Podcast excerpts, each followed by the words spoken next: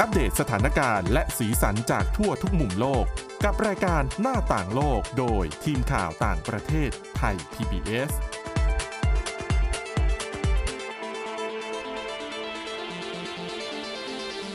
สวัสดีค่ะ คุณผู้ฟังคุณผู้ชม ต้อนรับเข้าสู่รายการหน้าต่างโลกกันอีกครั้งนะคะ วันนี้เรามาพบกันในรูปแบบของวิดีโอพอดแคสต์ค่ะอะวันนี้เช่นเคยนะคะ พบกับคุณวินิษฐาจิตกรี แล้วก็ดิฉันสวรักษ์จากวิวัฒนาคุณค่ะ สวัสดีค่ะ อะก็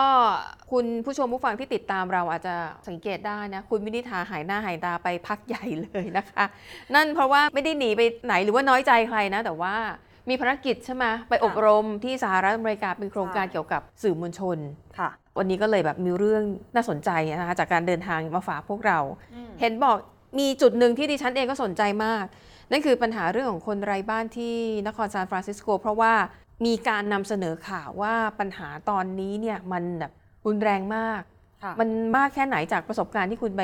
เห็นมาด้วยตัวเอง ระยะหลังมันหนักขึ้นเรื่อยๆนะจากค่ะคนที่ติดตามข่าวหรือว่าจะเป็นคนไทยที่ได้มีโอกาสไปใช้ชีวิตที่นั่น หรืออมไปเที่ยวก็ตามก็จะได้เห็นว่าซานฟรานซิสโกอะบอกในแง่ดีก่อน มันเป็นค่ะ เมืองที่สวยงามมีสถานที่ท่องเที่ยว ใช่ ชื่อดังมากมายถ้าพูดอืมถึงซานฟรานซิสโกอย่างเบย์แอเรียบริเวณที่เป็นค่ะอ่าวซานฟรานซิสโกเนี่ยก็จะอืม มีสะพานโกลเด้นเกตอืม หลายคนต่อให้ไม่เคยไปก็น่าจะเคยได้ยิน อ่าสะพานค่ะ สีส้มสีสนิมเนี่ยนะคะ ค่ะ สถานที่ท่องเที่ยวดี อากาศดีค่อนข้างอืมจะเย็นมีหมอกอยู่ตลอดทั้งปีแล้วก็เย็นสบายมีรถรางใช่ไหม tram ใช่ เป็นอืมเคเบิลคาร์ค่ะแต่เป็น cable car ในลักษณะที่เป็นรถรางนั่นแหละอืมเหมือนปกติเราจะเรียกมันว่า tramค่ะเขาก็สร้างขึ้นเพื่ออะขึ้นเขาด้วยความที่ตัวเมืองมันอยู่บนภูเขาใช่ มันจะลาดชันคือแบบเดินก็เหนื่อยอะ เดินเฉยๆ จะไม่ไหว ใช่ค่ะ ก็จะมีสิ่งท่องเที่ยว สิ่งดึงดูดมากมาย ร้านอืมค้าอะไรต่างๆ แต่หนึ่งในนั้นที่ค่ะกลายเป็นสิ่งที่ อาจจะเรียกว่าขับไล่ทั้งนักท่องเที่ยว และคนที่อยู่อาศัยในเมือง ให้ตัดสินใจย้ายออกไปจากที่นี่ก็คือปัญหาเรื่องคนไร้บ้านที่อืมหนักหน่วงขึ้นทุกที แล้วก็มีหลากหลายสาเหตุด้วยกัค่ะนอืมอะเล่าประสบการณ์ก่อนก่อนจะไปถึงตัวเลขรายละเอียดเนาะค่ะถ้า คุณผู้ชมคุณผู้ฟังมีโอกาสไปซานฟรานซิสโกช่วงสักหนึ่งปีมานี้ หรืออาไล่ตั้งแต่หลังโควิด -19 ระบาดเลยก็ได้ ตั้งแต่ระบาดแล้วแล้วก็ฟื้นตัวกลับขึ้นมา แล้วก็ช่วงระยะหลังสักปี 2 ปี รวมถึงคนที่อาจจะกำลังจะไปในเร็วๆนี้ด้วย อาจจะได้สังเกตเห็น ถึงคนไร้บ้านที่แทบจะมีมีแทบจะทั่วทุกหัวถนน อืมอืมในย่านที่เรียบร้อยหน่อย คุณอาจจะเห็นสักหัวมุมหนึ่ง ช่วงตึกหนึ่งอาจจะมีหนึ่งคน หรืออาจจะสักสองช่วงตึกเห็นสักหนึ่งคนอะเดี๋ยวก่อนถามคุณวินิษฐาคนไร้บ้านในอเมริกา คือลักษณะเขาเป็นยังไง คือเวลาเราเดินผ่านเราจะรู้ได้ไงว่า คนเนี้ยเป็นโฮมเลสจริง ๆ พูดยากมากเลยนะคะเหมือนเหมือนบ้านเราไหมบ้านเราก็จะแบบก็คล้าอะยมอมแมมหน่อยแล้วก็จะแบบบางคนหอบเข้าของพลุงพลัง แล้วก็นั่งขอเงินเท่าที่เห็นมาอ่าเป็นอย่างนั้นไหมมีที่เหมือนบ้านเราก็มี อาจจะค่ะเหมือนเอาพูดตรงๆอะไม่ได้มีบ้านใช่ไหมเขาก็เลยอืมไม่ได้อาบน้ำ โอเค กลิ่นก็จะมาก่อน ก็จะมีเรื่องเสื้อผ้า ค่ะกลิ่นอาจจะเป็นเรื่องของการขับถ่ายที่ไม่เป็นที่อืม แล้วเราก็จะได้กลิ่นเวลาเราเดิน อ่าใช่ หรือบางคนไม่ได้เป็นแบบนั้นก็มี ค่ะ บางคนเขาสามารถเข้าไปใช้บริการห้องอาบน้ำได้มีทรัพย์สินเสื้อผ้าติดตัวอ่าเพียงแต่ว่าไม่มีที่อยู่อาศัย เพราะว่าหนึ่งในปัญหาใหญ่แทบจะที่สุดเลยของซานฟรานซิสโกก็คือ ค่าที่อยู่อาศัยแพงมาก อืมน่าจะสูงเป็นอันดับสอง ของสหรัฐอเมริกาค่ะก็เลยเป็นสาเหตุที่ต่อให้บางคนอาจจะมีงานทำมีครอบครัว มีอาจค่ะเป็นผู้ชายก็มีภรรยามีลูกอืมเล็ก ๆ อย่างเงี้ย แต่ไม่สามารถจ่ายค่าเช่า หรือซื้อบ้านได้ไหวในเมืองนี้ค่ะก็จะเห็นภาพหนึ่งที่บางคนอาจจะเคยเห็นตามภาพยนตร์ เป็นครอบครัว นี่ฉันเห็นกับตาคืออมสองสามีภรรยา เข็นรถเข็นเหมือนรถเข็นในห้างมาคันหนึงค่ะค่ะในรถเข็นก็จะเต็มไปด้วยสัมภาระของเขาเออกระเป๋าสิ่งของที่ใช้ชีวิตนั่นแหละอืมแต่ว่าถึงเวลาเขาก็จอดแล้วก็นั่งพักข้างฟุตบาทอืมข้างทาง ตกกลางคืนก็คงจะนอนหลับอ๋อฮะค่ะนอกตึกนอกชานบ้านไม่มีอืมบ้านนี่ค่ะอืมก็น่าจะเป็นส่วนหนึ่งกับอีกจำพวกหนึ่งก็คือน่าจะเห็นในข่าว กับกลุ่มคนที่มีเรื่องของการใช้สารเสพติดอืมค่ะ เข้ามาปะปนด้วยเนี่ยก็จะมีหลากหลายลักษณะปนกันอืมประสบการณ์ที่เจอมาโอ้โห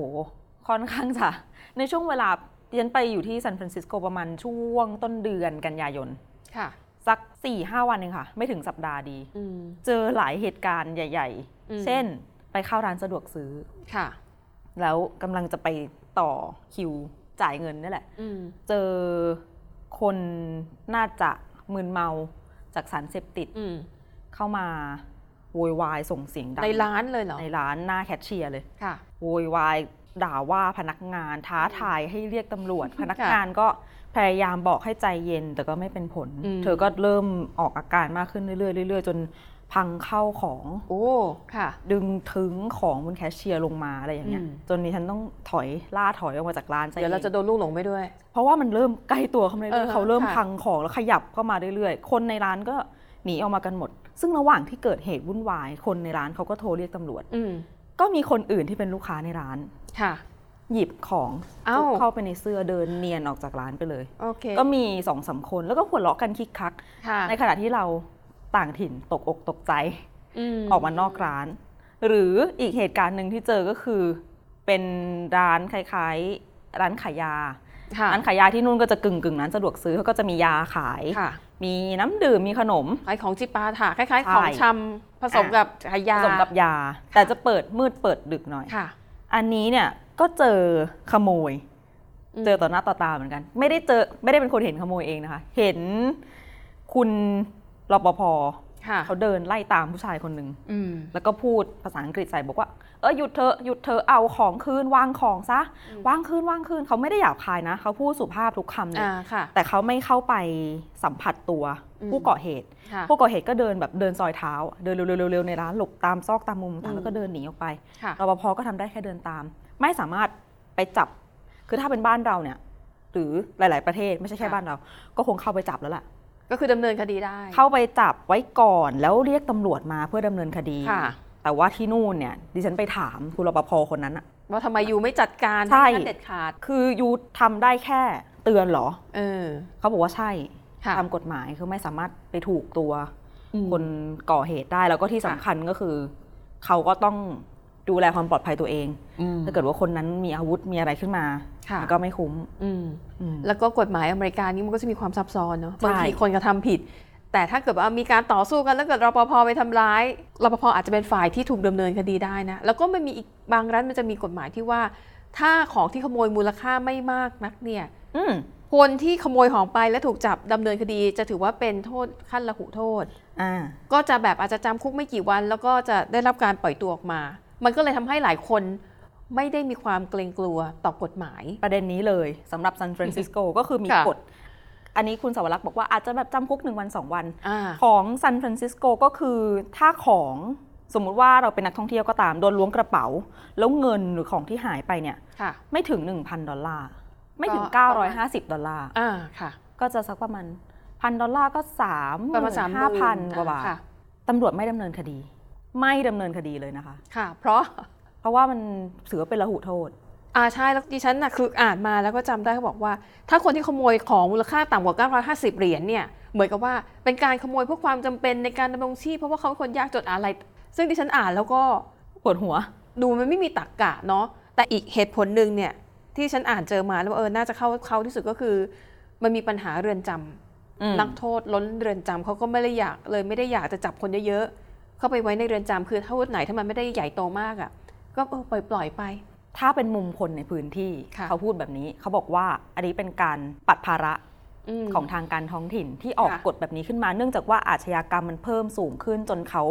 จัดการไม่ได้ก็เลยออกกฎแบบนี้ขึ้นมาเพื่อปัดภาระให้พ้นตัวค่ะขณะที่ถ้าไปมองอีกมุมหนึ่งให้มันแฟร์ๆกว่านี้ก็อาจจะเป็นเพราะว่างบประมาณในการ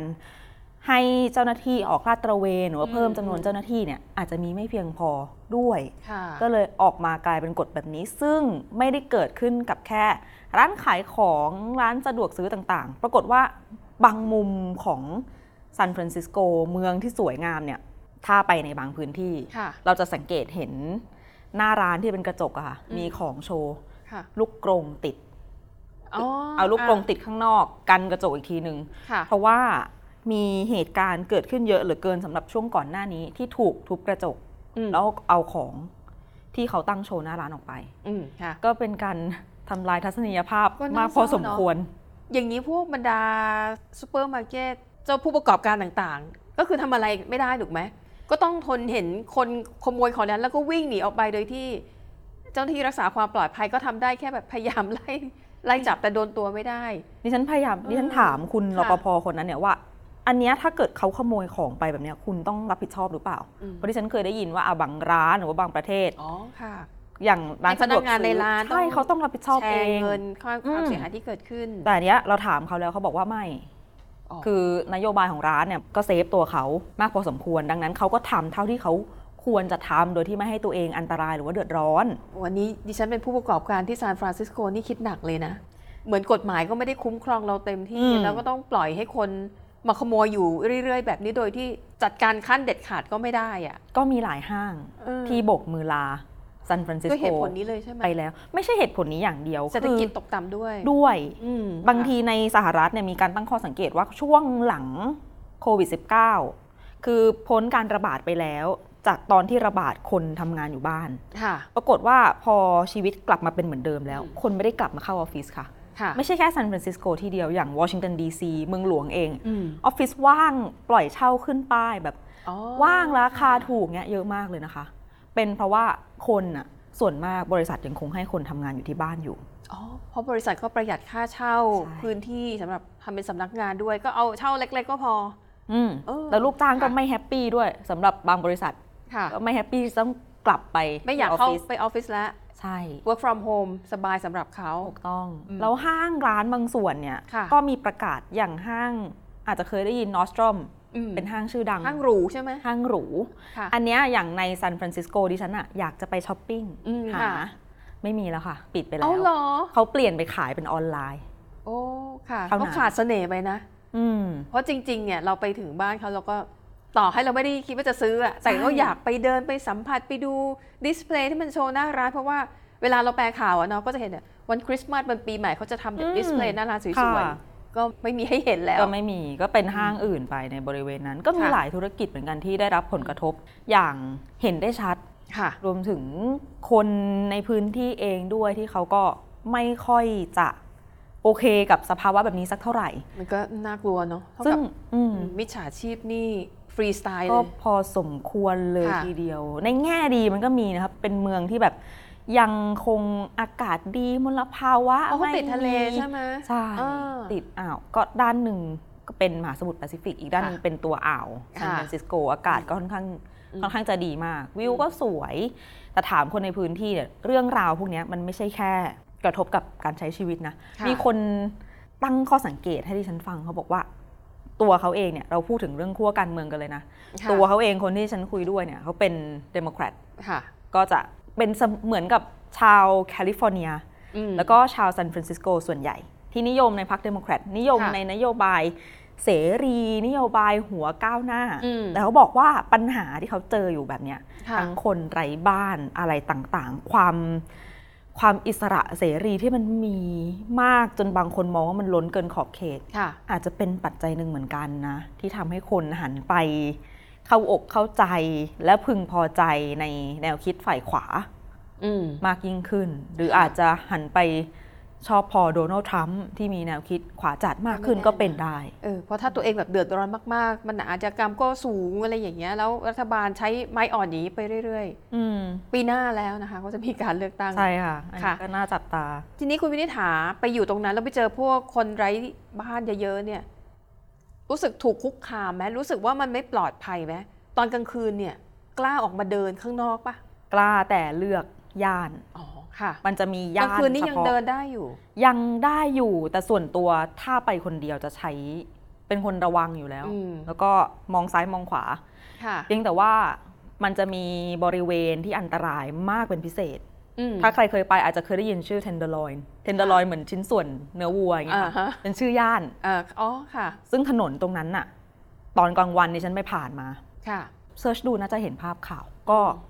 ทั้งถนนแนวฟุตบาทค่ะ จะมีแต่คนไร้บ้านเรียงกัน คือเขานอนหลับก็มีบนถนนเส้นนั้นเขาก็กางเขาก็ตั้งเพิงเล็ก ๆ ของเขาบ้างค่ะเขาก็มีรถเข็นของเขาบ้างหรือบางคนก็อยู่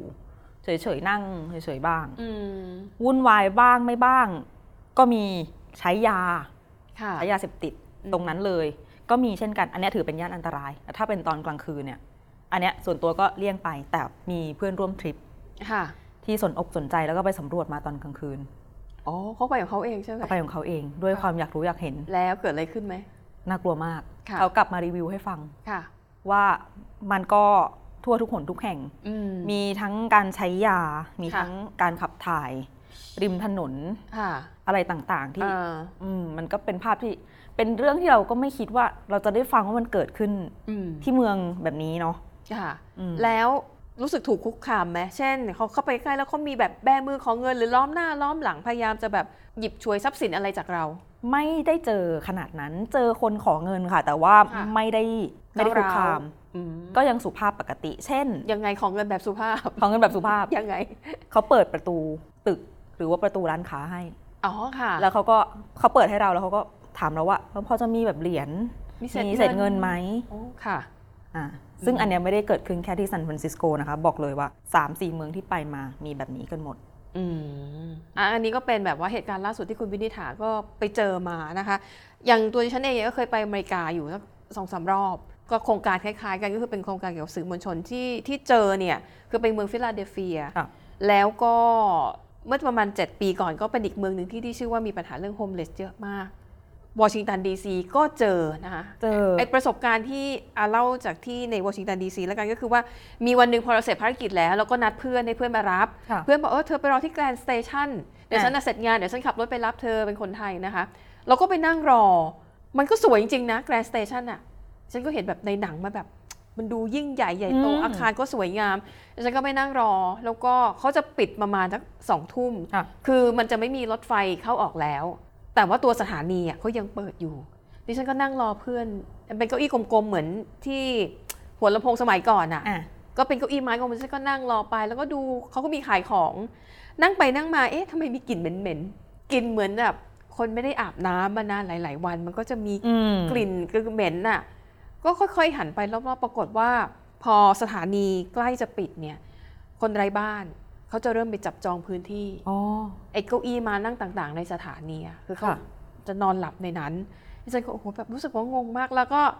มองอีกมุมหนึ่งคือรู้สึกทางการเขาก็ใจกว้างนะ อะคือเขาไม่ได้ไล่คนแบบเนี้ยให้ออกไปอยู่ข้างนอก ซึ่งมันอาจจะหนาวเกินไปหรือว่าร้อนเกินไป ค่ะ อย่างน้อยอยู่ในเนี้ยก็มีหลังคาคลุมหัว เออ แล้วก็คุณก็สามารถเข้าออกได้ 24 ชั่วโมงสำหรับผู้คนไร้บ้าน อีกมุมหนึ่งก็มองว่าเอออย่างน้อยก็มีทางเลือกให้เขาได้มีที่ ซุกหัวนอนในตอนกลางคืนอืมนะ แต่เหมือนยุคแต่ก่อนโควิดเนาะอันนี้ยุคก่อนโควิด แล้วก็ที่ฟิลาเดลเฟียนี่ก็เยอะเหมือนกันคือ ทุกมุมตึกอะทุกหัวมุม จะต้องมีเยอะมากโฮมเลสนะคะ และที่ที่ฉันเจอคือคนอเมริกันจริงๆเขาก็ไม่ได้ชอบค่ะโฮมเลสบางคนเนี่ยอายุไม่น้อยเอ๊ะเขาเรียกว่าอะไรนะ อายุยังน้อยอยู่อืมแขนขาดูครบถ้วนสมบูรณ์ไม่ได้ดูแล้วเป็นคนที่ไร้สมรรถภาพอ่าก็จะนั่งริมถนนแล้วก็ของเงินมีกระป๋องใบหนึ่งฉันก็เห็นคนอเมริกันหลายคนที่เดินผ่าน ไม่ให้เงินเขายังตะโกนอีกว่า ไปหางานทำซะอ๋ออย่ามานั่งขอทานแบบนี้ เหมือนกับเธอยังว่าแข็งแรงอ่าใช่ แต่เขาก็ไม่ได้ให้เงินนะคะเออแต่ที่ดิฉันเจอคือโฮมเลสส่วนมากจะไม่มาคุกคาม ใช่ จะไม่แบบจู่ๆเข้ามาขอเงิน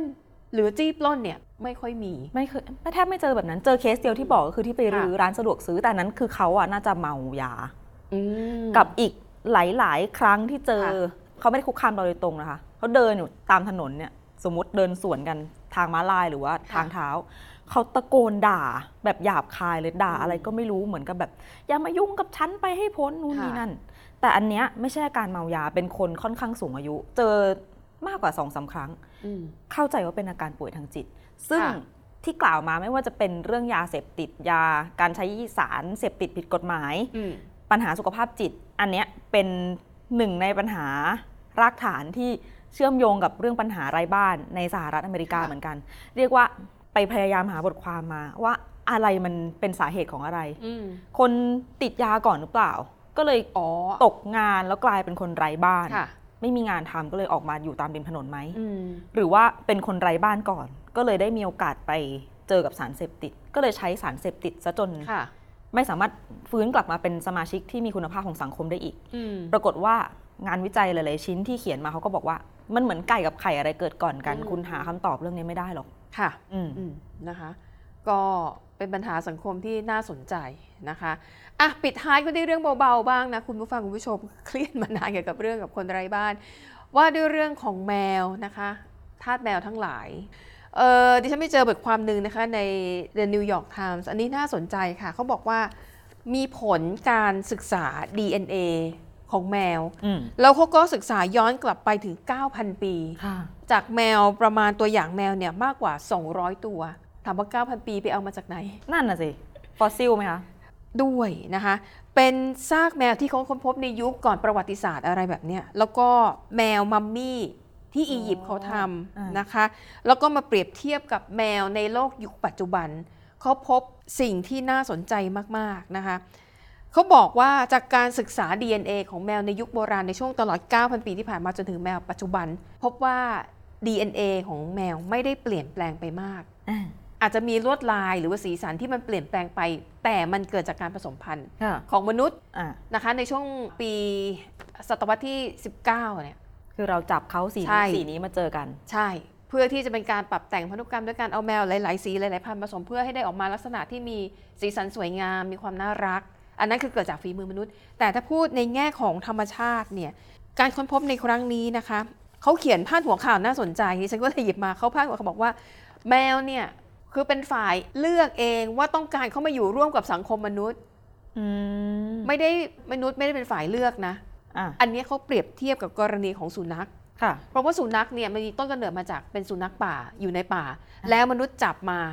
เอามาใช้งาน เอามาใช้งานตามวัตถุประสงค์ต่างๆ บางส่วนใช้ล่าสัตว์ บางส่วนใช้เฝ้าเลือกสวนไร่นา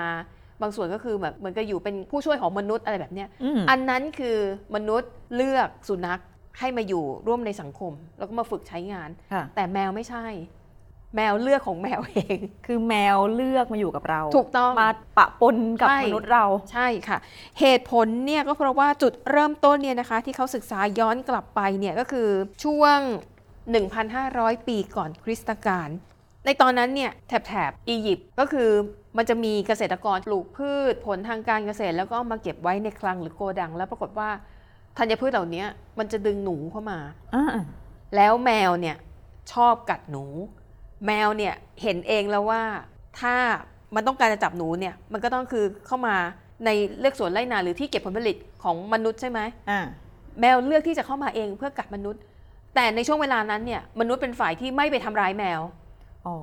ก็เห็นประโยชน์เหมือนกันแหละ ใช่ก็กลายเป็นว่าแมวมันก็เห็นว่าทั้งแมวและมนุษย์เนี่ยในเวลานั้นเนี่ยต่างฝ่ายต่างได้ประโยชน์ แมวก็ได้จับหนู มนุษย์ก็ได้แมวเนี่ยมาช่วยป้องกันผลผลิตทางการเกษตรของตัวเอง อืม อันนั้นคือจุดเริ่มต้นคือ มนุษย์ไม่ได้ไปบังคับให้แมวมาจับหนู ค่ะบังคับไม่ได้ ใช่ แมวเลือกของมันเอง แล้วมันก็เลยเป็นจุดเริ่มต้นที่ทำให้ แมวกับมนุษย์เนี่ยเริ่มมีความสัมพันธ์ทางสังคมระหว่างกันอืมนี่แหละค่ะความสัมพันธ์มันเริ่มจากจุดนี้ เช่นเดียวกับในหลาย ๆ พื้นที่นะคะ ที่มนุษย์เนี่ยเอาแมวขึ้นเรือไปด้วย เวลาไปขนส่งสินอ๋อค้าค่ะและจากนั้นมาเนี่ยก็คือแมวก็เลยกลายเป็นส่วนหนึ่งของมนุษย์ แต่ต้องบอกก่อนว่านี่คือสิ่งที่มันเลือกเองดังนั้นเนี่ยนี่จึงเป็นเหตุผลว่าทำไมพันธุกรรมหรือว่า DNA ของแมวมันไม่ได้เปลี่ยนแปลงไปมากมายอย่างเห็นได้ชัด แล้วถ้าเขาเปรียบเทียบ DNA ของแมวในปัจจุบันนะ แมวที่เลี้ยงในบ้านกับแมวป่า ก็ไม่ได้แตกต่างกันมาก อ๋อ ก็อย่างที่ว่าค่ะเราเลี้ยงแมวในบ้านเขายังมีสัญชาตญาณนักล่าค่อนข้างสูงอยู่เลยใช่ ล่าจิ้งจกบ้างค่ะ อะไรบ้าง เออเพียงแต่ว่าแมวบ้านเนี่ยการสารสัมพันธ์กับมนุษย์น่ะมันจะเป็นไปในทิศทางที่ดีมากกว่า เช่น แมวส่วนใหญ่มันก็จะไม่ได้กัดหรือว่าข่วนเจ้าของ อืมการมีปฏิสัมพันธ์กับมนุษย์กับสัตว์อื่นๆที่อยู่ในบ้านอะอย่างเช่นอาจจะเป็นสุนัข ค่ะหรือว่าเป็นมนุษย์ที่แบบเป็นเด็กทารกเป็นคนแก่ แมวบ้านเนี่ยมันจะมีความปณีประนอมแล้วเข้ากับมนุษย์ได้มากกว่า แต่แมวป่ามก็ยังคงมีสัญชาตญาณของนักล่า ที่มีการระมัดระวังตัวสูงนะคะอะอันนี้ก็เลยเป็นบทความที่น่าสนใจแล้วก็คิดว่าทาสแมวน่าจะชอบ โดยเฉพาะยิ่งช่วงท้ายๆของบทความนะมีคำหนึ่งฉันอ่านแล้วหมั่นไส้มาก นักวิจัยคนหนึ่งเนี่ยเขาบอกว่าแมวเนี่ยนะไม่จำเป็นที่จะต้องเปลี่ยนตัวเอง เพราะพวกมันเนี่ย เป็นสัตว์ที่สมบูรณ์แบบอยู่แล้ว โอ้โหอืมนะคะ หมันไส้จริง นะคะอะนี่ก็เป็นเรื่องราวนะคะ เกี่ยวกับเรื่องของแมว ว่าเหตุผลที่มันมาอยู่กับมนุษย์เพราะว่าเขาเลือกของเขาเองนะคะ คุณผู้ฟังคุณผู้ชม แม้ว่ายังคงเป็นแมวอยู่วันยังค่ำนะคะ ใช่นะคะอะรู้เรื่องนี้แล้วก็จะทำให้เราเข้าใจแมวมากขึ้น ดังนั้นก็อย่าไปคาดหวังอะไรกับพวกมัน บังคับไม่ได้ทั้งนั้น ใช่นะคะอันและนี่ก็คือเรื่องราวทั้งหมดจากรายการหน้าต่างโลกขอบคุณสำหรับการติดตามค่ะ วันนี้หมดเวลาแล้วนะคะ เราสองคนและทีมงานลากันไปก่อนพบกันใหม่ในตอนหน้าสวัสดีค่ะสวัสดีค่ะ Thai PBS podcast. View the world via the voice.